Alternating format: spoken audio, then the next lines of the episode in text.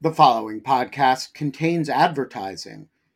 To access an ad-free version of the Lawfare podcast, become a material supporter of Lawfare at patreon.com slash lawfare.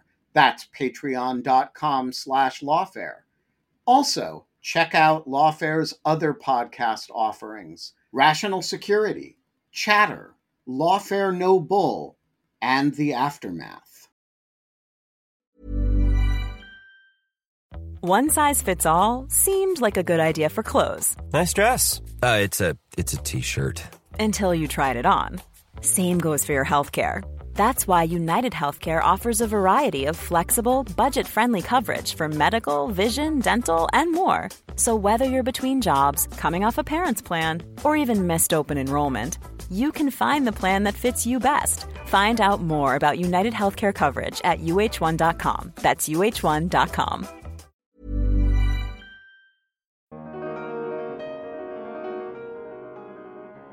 We're talking about operating the House of Representatives with a very small number of people, with 20 members.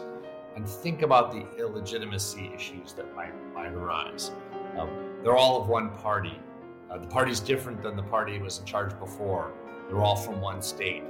If there are only 20 members, 415 districts are unrepresented. And that body, while we think, well, that's that's a kind of continuity, there's some sort of house going along. Arguably, they could actually do things that would that would really cause problems, that would that would be seen as illegitimate, that would maybe cause us to have interbranch conflict uh, over the legitimacy of, of various actions. And so, we don't think that those things can be dealt with without the constitutional amendment. Um, the quorum and the being able to replace members they're very important because we don't want to either not have Congress or to have this attempt to, to limp around with, with a very small number of members of the House of Representatives acting as if they possess the powers of the, of the true House of Representatives. I'm Molly Reynolds, Senior Fellow at Brookings and Senior Editor at Lawfare, and this is the Lawfare Podcast, May 6th, 2022. The COVID 19 pandemic, disputed elections, and threats against election officials have brought back into focus a set of questions first raised for many after the terrorist attacks of September 11th. What would happen if a large number of members of Congress were dead, incapacitated, or otherwise unable to meet to do the work of the country? A new report from the American Enterprise Institute's Continuity of Government Commission explores these questions. I sat down with Greg Jacob, a member of the commission, and AEI's John Fortier, the Commission's executive director, to discuss the continuity challenges facing Congress and what we might do to address them. It's the Lawfare Podcast, May 6th, Ensuring the Continuity of Congress. So, continuity of government concerns generally, continuity of Congress concerns specifically aren't new. And John, I know that you have been thinking about these issues longer and in more depth than almost anyone else in Washington. Um, so let's start with you giving us a little bit of context for this conversation. When did folks really start thinking about these issues in earnest? And what kind of was the lay of the land before 2020? Well, thanks, Molly. I, I guess three uh, periods are worth noting. We are today, we have convened a sort of second incarnation of a continuity of government commission to really look at uh, continuity of Congress first, as well as some other issues. But you're right to note that the, the first uh, incarnation of that commission was after 9 11.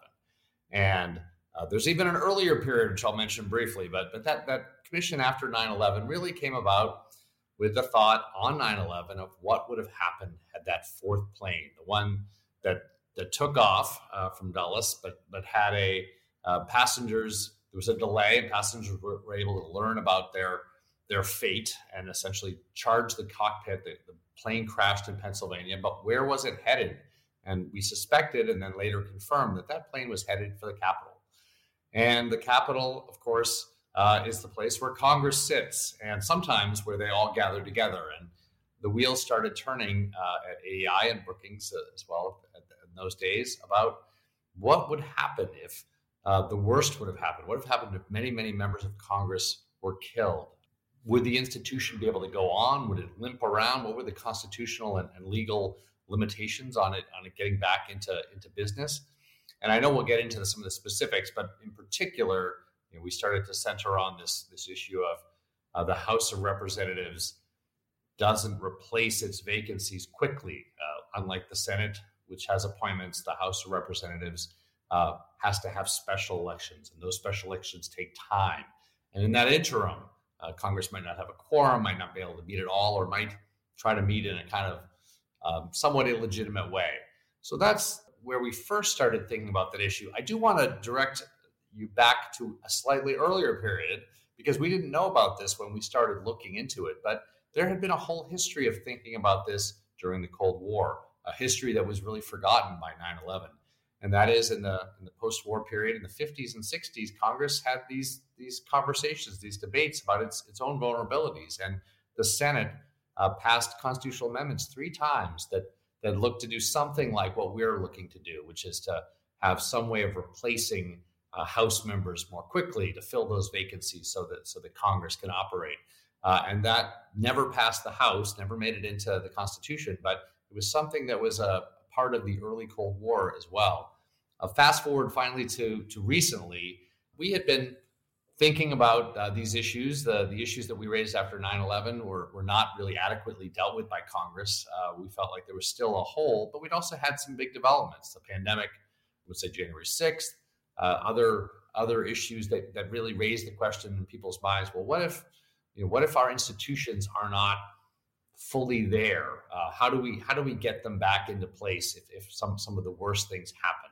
Uh, and that's that's sort of the long history of how we've now come to be issuing a report on continuity of Congress uh, in 2022, uh, which looks back at some issues that were were looked at earlier by by several groups.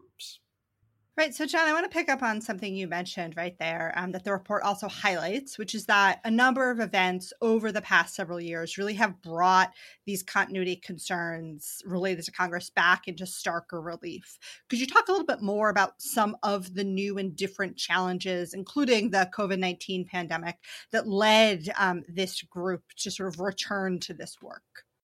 Well, I think at the heart of it is we want as normal a functioning government in, our, in terms of our key institutions at a time of crisis as possible. And COVID nineteen, there were there were certainly debate debates uh, between the parties, even even some pretty big divisions as to exactly what to do uh, and how to operate the institution of Congress. But I think it, it, did raise the question of well, what if what if we had a terrible situation where we couldn't couldn't come to Congress to meet, couldn't come to Washington to meet, uh, whether that was transportation issues or or a pandemic or or other issues.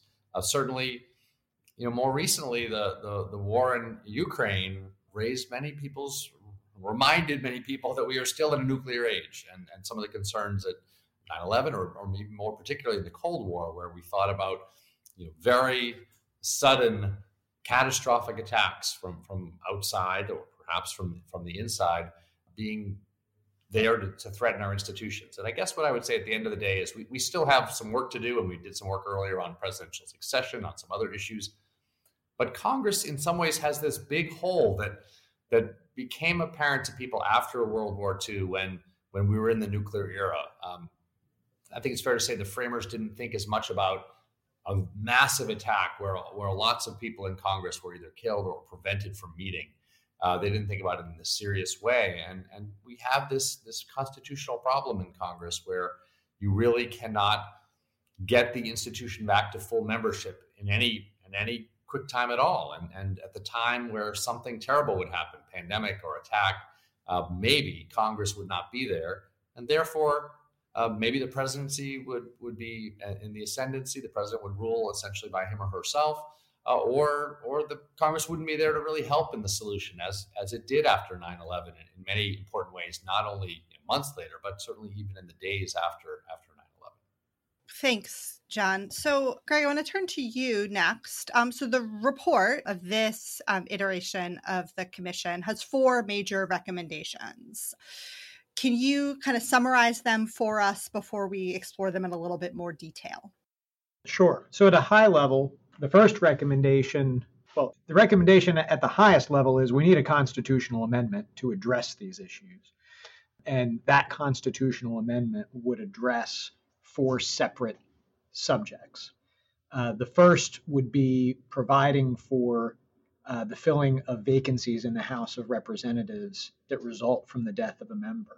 And while, as John was saying, we had the idea of um, you know a catastrophic event that resulted in the death of a majority uh, of the House of Representatives, we recommend that there be a mechanism for temporary appointments uh, where members of the House, uh, for example, could have a list, could be a secret list of their successors uh, that in the event of their death uh, would assume their responsibilities in the House on a temporary basis until the special election that is called for by the Constitution now can be completed. Typically, those take two to four months, four months uh, really being more the average, which we thought was too long to have no House of Representatives with the required quorum.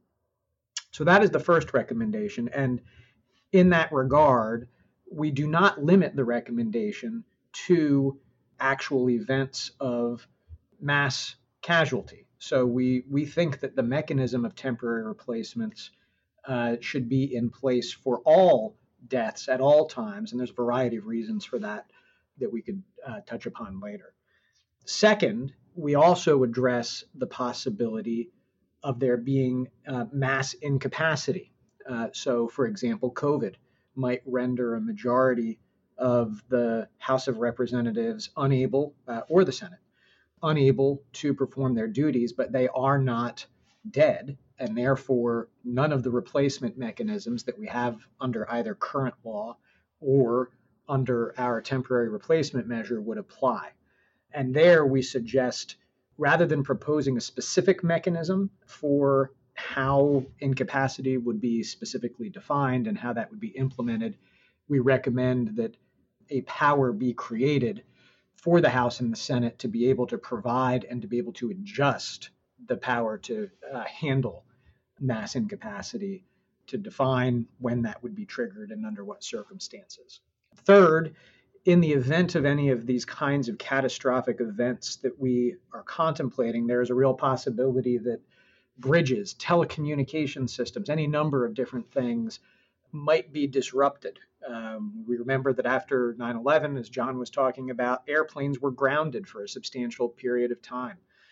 So, what happens while these physical infrastructure problems in the world prevent members of the House and Senate from getting to Congress? Um, and we propose that in those circumstances where it is truly physically not possible to get to Washington, D.C., that the that it be clarified that it will be constitutional under those circumstances. Obviously, there has been a debate that has been ongoing during the course of the pandemic about proxy voting, but under these circumstances of physical impossibility, we recommend uh, that the amendment provide uh, that it will be constitutional and lawful for uh, remote voting to be allowed under those circumstances. And then finally, the recommendation uh, addresses problems that tie to the opening of a new Congress. People get sworn in in Washington, D.C. Rules get adopted for the House of Representatives. You know, the Senate is a continuing body, they have continuing rules, but the House adopts its rules uh, at the beginning of each Congress. And if you had one of these catastrophic events that disrupted the ability for those proceedings to proceed, uh, we recommend that authorizations be provided for Congress to provide uh, for mechanisms for those events to take place in a way that would be legitimate and constitutional so that the new Congress can be sworn in and government can proceed.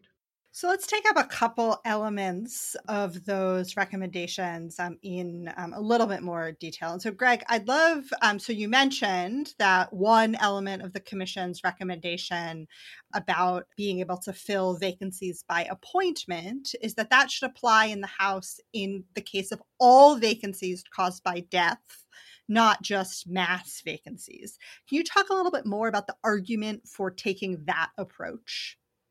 Certainly. And you know, you have to start with you start with, and our analysis always started with the real major continuity problem is in the event of mass casualty. On the Senate side, we have current mechanisms of law that allow for senators to be appointed by governors. and rules for that. That can be done very quickly. But in the House, constitutionally, members right now can only be replaced via special elections, which, as I was, as I mentioned before, takes historically about four months to complete that. And the House constitutionally can only uh, proceed as the House of Representatives if it has a quorum. And if you had uh, the death of a majority of the House of Representatives, the House simply would not be able to proceed at all. You would not have, constitutionally speaking, a House of Representatives. And so the only way to fix that problem is to either adjust the quorum requirement so that you don't actually need a majority of the House to have survived, but rather you could proceed with some form of a rump House of Representatives. Maybe only 20 members have survived and they could function as the House. Or you need to have some mechanism that at least provides for temporary replacements up until the time that a special election can be completed. So once we determined that the, the for a variety of policy reasons that the best solution is not a rump Congress, but rather to provide for temporary replacements until special elections can be completed. This was optimal for providing both a continuing body of the House of Representatives and and did so with representation uh, being the, the guiding principle, which the House of Representatives is always supposed to stand for as a matter of principle. We thought this was the most representative solution rather than allowing 20 members to elect a new Speaker of the House, et cetera. Once we concluded that temporary replacements was the best policy solution for mass casualty, we then confronted the question, as you noted, should we only have this rule where members can have temporary replacements in the event of a mass catastrophe, or should it be for all times? And there were several reasons that we thought all times was the better answer. One of them is simply the practical matter that, in fact, there are quite a few states that during, I believe, the Cold War era that John was referring to, put mechanisms into place where they provided for, I'm not sure that it's actually consistent with the federal constitution, but provided for this kind of replacement. But those weren't really practiced uh, by uh, the representatives that were elected in those states. They didn't actually put the lists together having the ever present possibility that not only in the unthinkable event that thank God we've never experienced, but as John noted, came very close to experiencing on 9 11, if people cognitively think this is never really going to get invoked, then the practices of actually making the lists, getting those filed, having the mechanisms in place for those to be checked and implemented there are a variety of ways that could be done, but we thought that having it apply at all times and not just in the event of mass casualty would really help to allow uh, a practice of people complying and being used to uh, actually having these functional mechanisms in place. Because if people didn't have that and you actually had a mass casualty event, you won't actually have a functional solution if people haven't made the lists and don't have an understanding of how to implement them. Another major policy advantage to doing it in the event of all deaths rather than only mass casualties was that it doesn't force you to define what is the mass casualty event. What is the trigger at which point this kicks into place?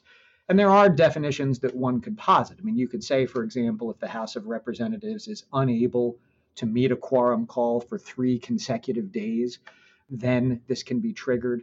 But there are difficult definitional problems with trying to say, well, this rule will only take into come into effect at particular times, and rather than fight that out um, and have a standard which is going to be potentially difficult to implement, it's very easy to implement a standard. Simplicity in a time of crisis that we just are used to doing this.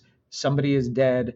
That's not a definitional problem, and we know it triggers. And then the third point is that we thought that there was a real policy advantage as well uh, to this rule of all deaths guarding against the incentive that exists right now and that would exist even with a mass casualty rule in place to where there's a thin balance in the House of Representatives, as there is today, right? It's only a few members that stand between a Republican and Democratic majority we have seen events where uh, members of the House have been targeted uh, for assassination. And it is not at all difficult to imagine somebody doing that in order to flip the balance of power in Congress. Allowing for these temporary replacements at all times means that even if you have only what you might call a minor catastrophe, um, uh, whether that be something accidental, a plane goes down with a whole state's delegation and that happens to flip the balance in Congress, or intentional targeting of members of the House in order to flip the balance. It takes that off the table because it assures we presume that people will pick successors who consistent with are, are consistent with their own political philosophy uh, and that would not flip the balance of power in the House. And so we thought that that was a meaningful uh, advantage as well. And maybe I could just jump in with one more point because I, I think Greg laid out very, very well the, the reasons for us doing this just to be clear, our earlier incarnation of our commission after 9 11 and the, the, the, Cold War period, the constitutional amendments that were passed through the Senate, they all did have some sort of triggers, catastrophic. This, this only occurred, uh, the temporary appointments only took place when there was a catastrophic event.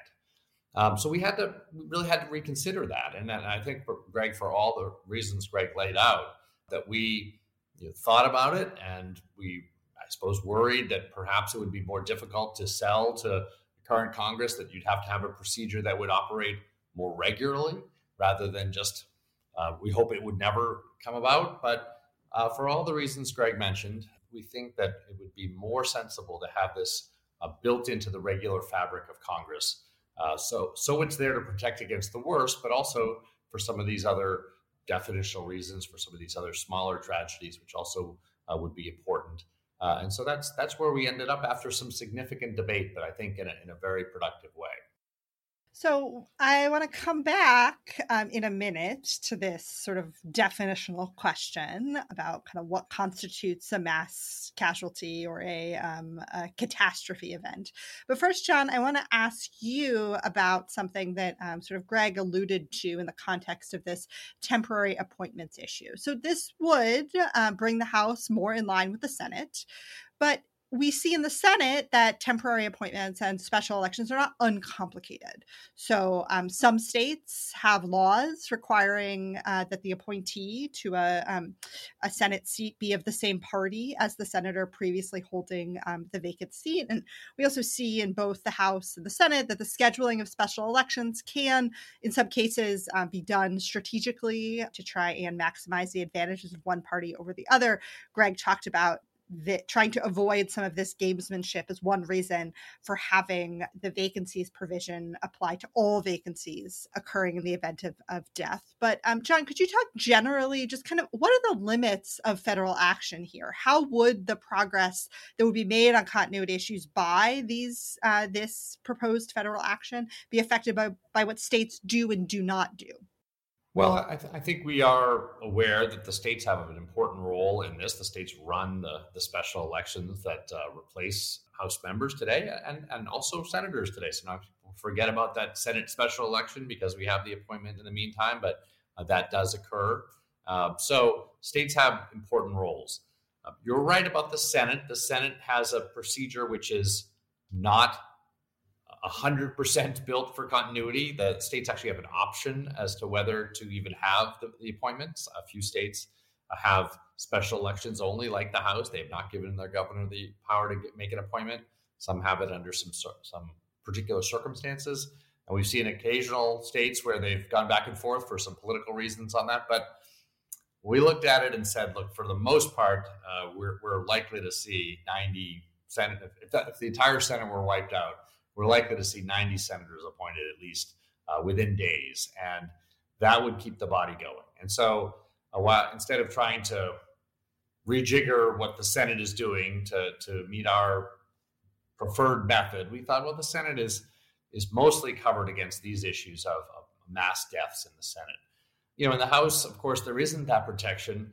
Uh, and you're right, there is some question about how long those special elections would take. Uh, just just to reiterate something Greg said, we, have seen when we've looked at the last you know, 30 years of uh, special elections, when, when someone dies, that it takes over four months to hold those elections. And there's a good reason for that, that amount of time. You can think of a couple of them. One, in almost all states, we have primaries and general elections. We really have two elections. Uh, and then to run an election well, you need to have a you know a good amount of time. You also have some federal law that that uh, uh, comes into play here. You have federal law about sending out ballots to overseas and military voters 45 days before an election, and all of that added together means that there's there's an amount of time that it's going to take that is that is fairly significant to hold these special elections. And and one of the reasons that's significant is some of the uh, people who maybe aren't with us on this solution think, well, perhaps we can speed these elections up a lot and, and mandate on the states that they're able to that they, they, they should do elections very quickly. There's actually a, a law which I think is states will not be able to meet, which which say that that you must have elections within 45 days under, under certain catastrophic uh, circumstances unless you have a very different look to the election, unless you skip a primary, unless you really don't have a you know a lot of room for debate and, and, and overseas voters, you're not going to be able to meet that deadline. So you're right that there are some state issues that, and, and we leave those in place if, if states underlying the this this catastrophe are going to proceed with a special election that takes 200 days. Uh, maybe we think that's probably not the greatest idea given the circumstances, but we have the the situation covered in a sense because we have a special uh, temporary appointment holding that seat until the, the state can do what it, it feels comfortable doing uh, in holding special elections, which will more permanently replace uh, the member until the end of the term. And if I can just quickly add to that, I think you know the point that John makes about that there are good reasons that it takes special elections some time. I mean, if you want to have a primary, uh, if you want to make sure that military has the capacity to vote in those elections, et cetera, it takes time to do all of those things. And so you could do some things to truncate the period of time in theory that an election could take. You could forego a primary, you could forego military votes. We don't think that those things are optimal, but even the most optimistic folks don't think that it's really possible to conduct this process in less than, for example, a couple of months. And so the temporary replacement solution, A, avoids some of these trade offs. You, you, get the best of both worlds. You get all the value of a special election where you get the full process in choosing your permanent long term representative.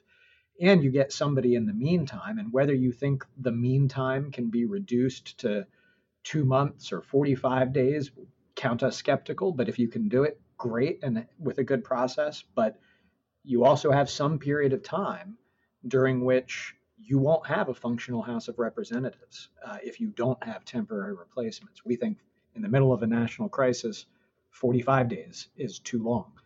And so that those are some of the key considerations that our temporary replacements proposal really solves for. A lot can happen in three years, like a chatbot may be your new best friend. But what won't change? Needing health insurance. United Healthcare Tri Term Medical Plans, underwritten by Golden Rule Insurance Company, offer flexible, budget friendly coverage that lasts nearly three years in some states. Learn more at uh1.com. Quality sleep is essential. That's why the Sleep Number Smart Bed is designed for your ever evolving sleep needs. Need a bed that's firmer or softer on either side? Helps you sleep at a comfortable temperature? Sleep Number smart beds let you individualize your comfort so you sleep better together. JD Power ranks Sleep Number number 1 in customer satisfaction with mattresses purchased in-store. And now, save 50% on the Sleep Number limited edition smart bed for a limited time. For JD Power 2023 award information, visit jdpower.com/awards. Only at a Sleep Number store or sleepnumber.com. Hey, Lawfare listeners, Ben Wittes here. Want to tell you about the first time I got a report from the folks at Delete Me. It was shortly after I started using the service back in 2022, and they sent me their first privacy report. I have since gotten eight others, and it contained some shocking information. They had removed my data from 56 separate data brokers. that this had included 133 separate records, including 621 individual pieces of personal information. Uh, the data broker with the most information about me was a company I'd never heard of called People by Name.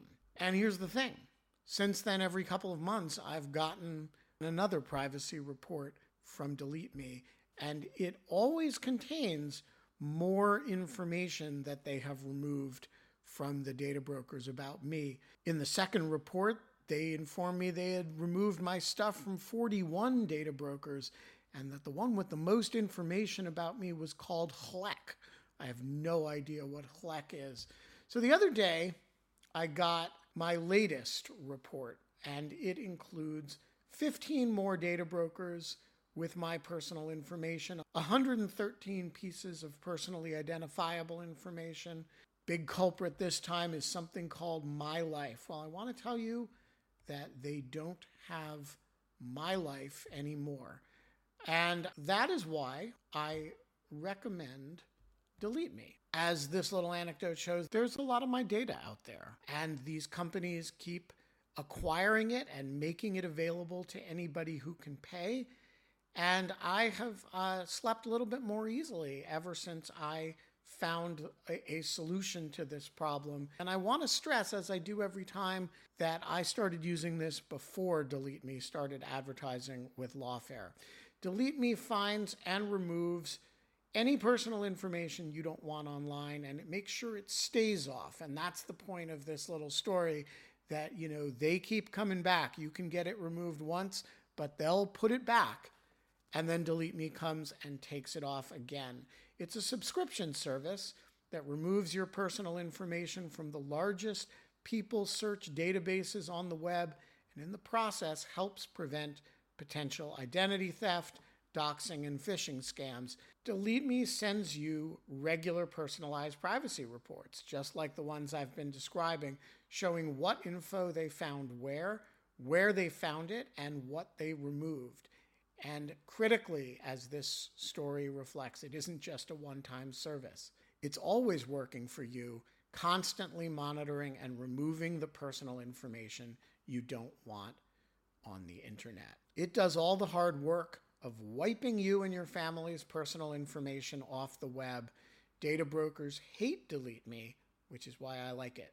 Your profile is no longer theirs to sell. So take control of your data and keep your private life private by signing up for Delete Me, now at a special discount for our listeners.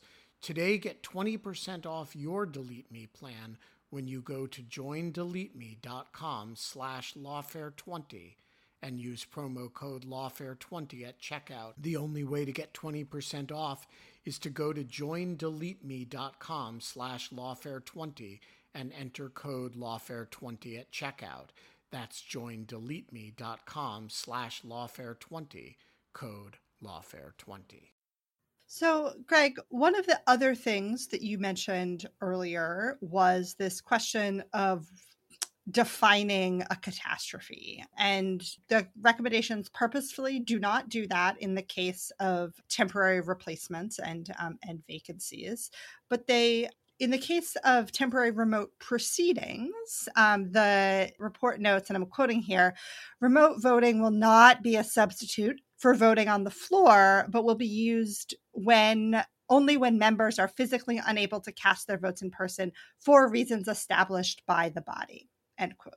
So you you note that the commission and many members of the House um, are concerned about the possible abuse of remote consideration, particularly remote voting. Do you have any thoughts on sort of how the House might ensure that this provision is only used in kind of a true emergency or a true catastrophe, given that's what the proposal is meant to speak to? Yeah. So two two responses. One, we were very much aware that with respect to incapacity which could be a real problem. I mean, if, if you really had a pandemic that you know rendered uh, more than half of the body unable to serve or something like that, that that could be an issue. But also, it could really be an issue if bridges are out and you have your representatives and people can't get there. So it, it's a similar difficulty in defining what the triggers are going to be that apply in these circumstances. And so we thought in these instances uh, that it was important to leave it to the House rather than have a specific line in the sand that we drew on in those two portions of the, the recommendation, both remote voting and mass incapacity, that we thought it was important to empower the House and the Senate to be able to make adjustments in part due to experience over time. That these are areas where you might learn of abuses that you didn't imagine in the first instance with respect to a particular standard and might want to change it by statute. So rather than lock in to a specific constitutional standard for the on off switch here, we thought it was important to give them the power to do this and some guidelines for when it was appropriate and not, but not to define things down to the you know smallest detail. On remote voting and the particular kinds of triggers that they might build in, you know, one thing might be that it, it is never part of regular order. I mean, it is, you know, has been used quite a lot uh, during the pandemic, um, and there are mixed thoughts about that up on the Hill and among thinkers generally. But, you know, it could be that it's only when the body as a whole agrees to turn on uh, the trigger in light of some defined event having occurred. You know, you might specifically write in uh, that the body must vote that indeed our circumstances are such that we'll be unable to continue and adopt voting. Of course, the problem is that you have to turn the trigger on in the future, but you haven't you know, if remote voting has not yet been turned on, and yet the circumstances are such that people can't get to Washington to vote on it, then you've got problems with people needing to to vote in favor of the trigger having occurred. Uh, but you might build in mechanisms saying that the folks in Washington uh, who are able to make an initial call are sufficient to to turn that trigger on um, and to start allowing for remote voting, and also that this is not something that should be you know, part of the ordinary part of business, that this would not be uh, for the day to day circumstances of individual members that we've seen crop up today, unless the House and the Senate, in their infinite wisdom, wanted to proceed down that path. But that was not the problem that we were seeking to address or thinking it was appropriate to address here, but rather that they could define what it meant for people truly to be physically unable to make it to Washington, D.C., and then what the mechanism should be for determining how to flip that switch on. And Molly, you are the expert in Washington and really in the United States on the current state of proxy voting in, in Congress. You followed it more closely than anyone. Uh, we were, of course, aware of the, the debates uh, over whether to have proxy voting or not and the, the divisions between Republicans and Democrats. And what we tried to do is just to sort of step back and stay out of the, the particular debate and say, you know, our, our concern really is what if Congress is not there to operate when some terrible situation is happening and our constitutional framework looks very different than it should? Uh, we don't want that to happen. And whatever your understanding of where that line is drawn, how serious the pandemic, how serious the travel problems, you know, that's something Congress can work out, and we can we can give more clarity in the Constitution. Some believe that, that it's already there. Courts have been you know not not overruled what what what uh, had been put in place. Uh, but we just wanted to give some clarity that it was possible under some circumstance that people might agree on. And then the, the few guidelines that we gave uh, to, to how it would operate, I mean, one of them is just getting back to a core principle of ours that if anything were to be done like that, we would really want to emphasize again, just like the, the in-person operation of Congress, we want a quorum there. We want a majority of the body. And we think that all sorts of issues arise if Congress really tries to operate with a smaller number. 20 members of Congress, whether that's operating in person or remotely, really raises the question of legitimacy. Uh, is it, of course, maybe very different political setup than it was before, but also most of the country not represented? Uh, some of the worst cases where uh, perhaps that small Congress elects a new Speaker of the House who becomes president. All sorts of things that we just think the framers didn't want. The reason they put in a quorum requirement was because they believed you needed a substantial part of the country there, a majority, uh, to make it legitimate. Uh, and we want, whether remotely or in person or whatever the terrible circumstance, we would like that to you know, be, be recreated. And we don't want to have a Congress that limps around with, with 20 members acting in a way that, that people might really doubt the legitimacy of it and, and cause more problems down the road. I uh, I don't know if I should be honored that you referred to me as the person who's paid more attention to proxy voting than basically anyone else or not. But one thing I'll just add um, before I ask you our next question, John, is that whenever I do talk about proxy voting, one of the things I really underline is that part of why we ended up with it in the House in the first place is because the House had not previously taken seriously some of these very questions that you are trying to tackle in this report, and that in certainly my ideal world, they would have answered some of these what if questions before they actually needed a way to operate potentially without as many members being physically present. But, John, I do want to ask you now a little bit about the recommendation related to the opening day of the Congress. Um, and that recommendation indicates, quote, that each chamber should have a set of procedures for the opening of the Congress that could address the opening of each house to ensure that new members are sworn in and that the early activities of the chamber take place. John, can you talk a little bit in more detail about what procedural holes sort of exist currently and kind of what could new procedures for those look like in the event of a disruption? Well, Molly, I think your point about um, the remote Congress uh, is is valid. That part of the issue was that we hadn't thought about it in advance. And, and this issue of starting a new Congress is, is like that issue, that we can imagine something terrible happening uh, in the period between uh, the election and the time that a new Congress is supposed to come into being. Um, and as Greg noted, bodies have different rules. In fact, the Senate cons- considers itself a continuing body. Rules stay in place. The House has to adopt rules. There, there's some, some significant differences. But in each case, you have uh, new membership coming in, new members that need to be sworn in. Uh, sometimes you have leadership elections. In the case of a presidential year, you have, as we know, Congress's role uh, to be there in the, in the, the counting of the uh, of the electoral votes. And so we didn't prescribe very specific procedures. And, and, again, I think both the House and the Senate would probably have some some different procedures for each of themselves. But we did recognize this as an issue. Uh, and it's a, it's a kind of extension of the issue of Congress really can't meet. Well, Congress can't get there meet. Uh, something is preventing them from from being there as they they come into office, and they have some powers to deal with it. Perhaps uh, you know things can be done remotely. Perhaps things could be done in advance, prescribing that certain swearing in can be done in different places or at different times. Uh, so we're not being very specific about what is to be done, but we do want Congress to do that thinking about it uh, because that that's one of the most vulnerable periods. It's vulnerable for the president on January 20th, thinking about if, what if the president isn't ready to take office for whatever reason. But it's also true of the Congress on January 3rd when they come in. Uh, that if something is preventing the bodies from doing what they normally do at the start of a Congress, uh, then uh, the, the, bodies themselves might not be able to get going in a way that, that would, would be our normal constitutional system. So now that we've gotten pretty far down in the weeds, I want to zoom back up to uh, maybe a 30,000 foot level and come back, actually, Greg, to you, to where you first started your first answer to one of my questions, which is about the form that the commission chose to advance these recommendations. So you recommend a constitutional amendment.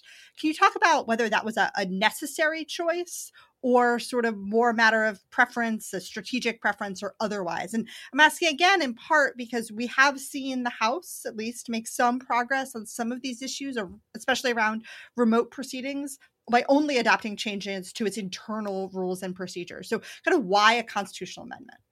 Yeah. So I'll say, I think. I think I speak for everybody on the commission that we all came in with a bias against wanting to recommend a constitutional amendment. It is a substantial undertaking. Uh, constitutional amendments do not get adopted often. Uh, we think that generally speaking, the constitutional structure and framework is uh, a work of staggering genius, and we don't typically want to mess around with it. But we really came to the conclusion um, that with respect to what I'll call problem the big problem, problem 1A, which is mass casualty in the House of Representatives, there was no alternative to a constitutional amendment that could actually solve your continuity problem. With respect to the what I'll call sort of the sub issues of remote voting or startup of a new Congress, it may or may not be constitutional for Congress to adopt mechanisms to provide for things in those events consistent with the current constitutional text. Those are points of debate. And there we thought, as a matter of good government, it would be a good idea to resolve the constitutional issues so that we're not fighting about what the Constitution means in the middle of a crisis, but rather have policy solutions that we can all agree we might need in the event of that crisis. But with respect to the House of Representatives, as I laid out earlier, uh, there are two constitutional provisions that, in conjunction, render it possible, impossible, to have a functional House of Representatives following a mass casualty event for a substantial period of time. First is the quorum requirement that the House of Rep you need a quorum a majority of the House of Representatives in order to function as a House and move legislation or do any of the other uh, key functions of the House by way of uh, making laws, uh, putting out articles of impeachment. Uh, if you do not have uh, a quorum, constitutionally speaking, you cannot proceed.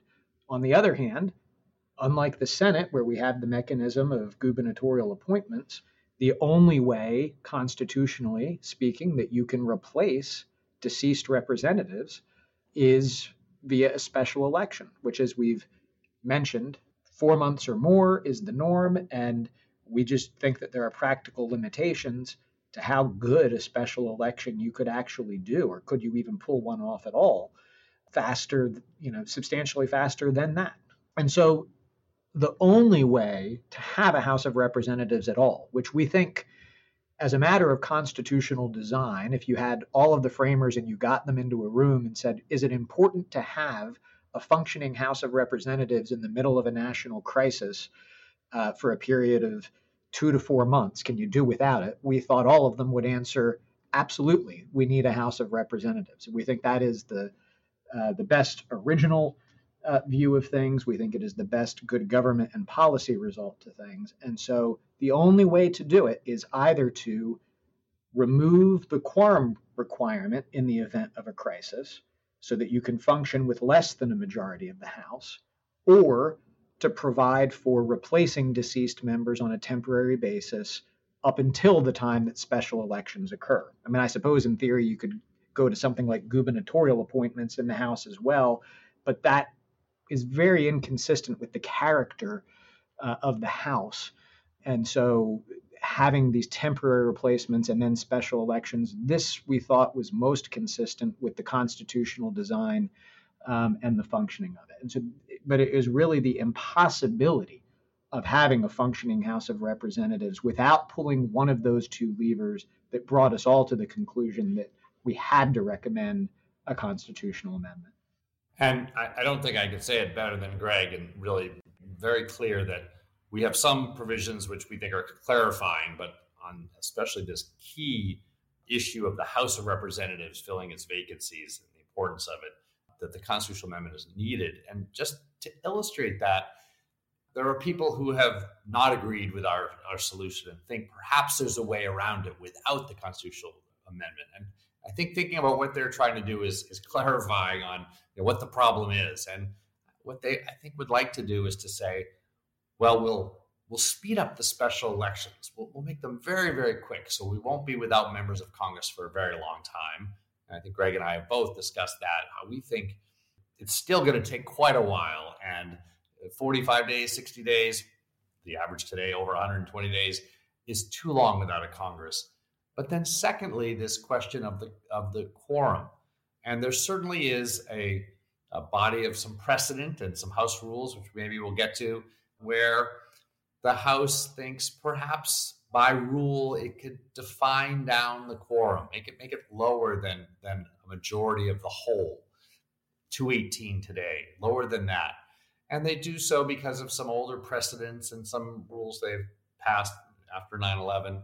But we don't we don't think that's constitutional. But but even if we accepted that premise, uh, the problem is we're talking about operating the House of Representatives with a very small number of people, with 20 members. And think about the illegitimacy issues that might might arise. Uh, they're all of one party. Uh, the party's different than the party was in charge before. They're all from one state. If there are only 20 members, 415 districts are unrepresented.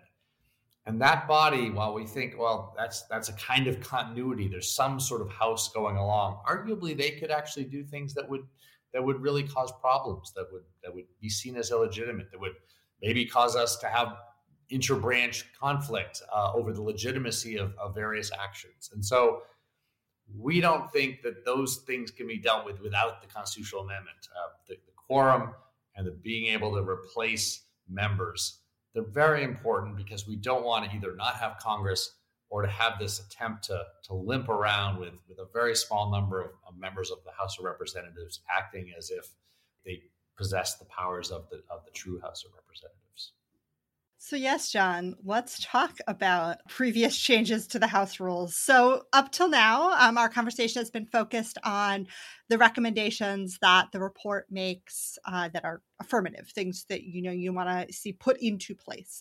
But the commission also recommends rolling back one previous, I'm going to call it continuity minded uh, change that was adopted to the House rules in 2005. John, can you talk a little bit about what that change was? Why are you recommending uh, it be rolled back?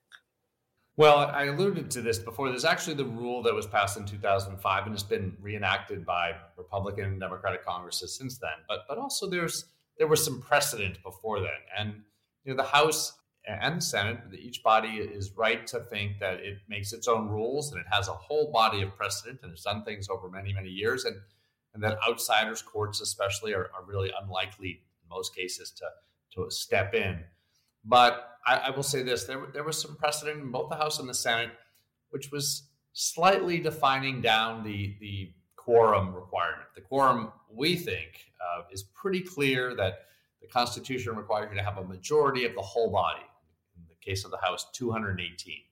But if you go back to some precedents from the late 19th century where there were a few members of Congress who had died, a few vacancies, and the vote was very close, a ruling was made that maybe you could have a majority of those who were living be the quorum. And so instead of it wasn't the same number back then, but let's say instead of 218, it would be 217 or 216 for the purposes of this vote.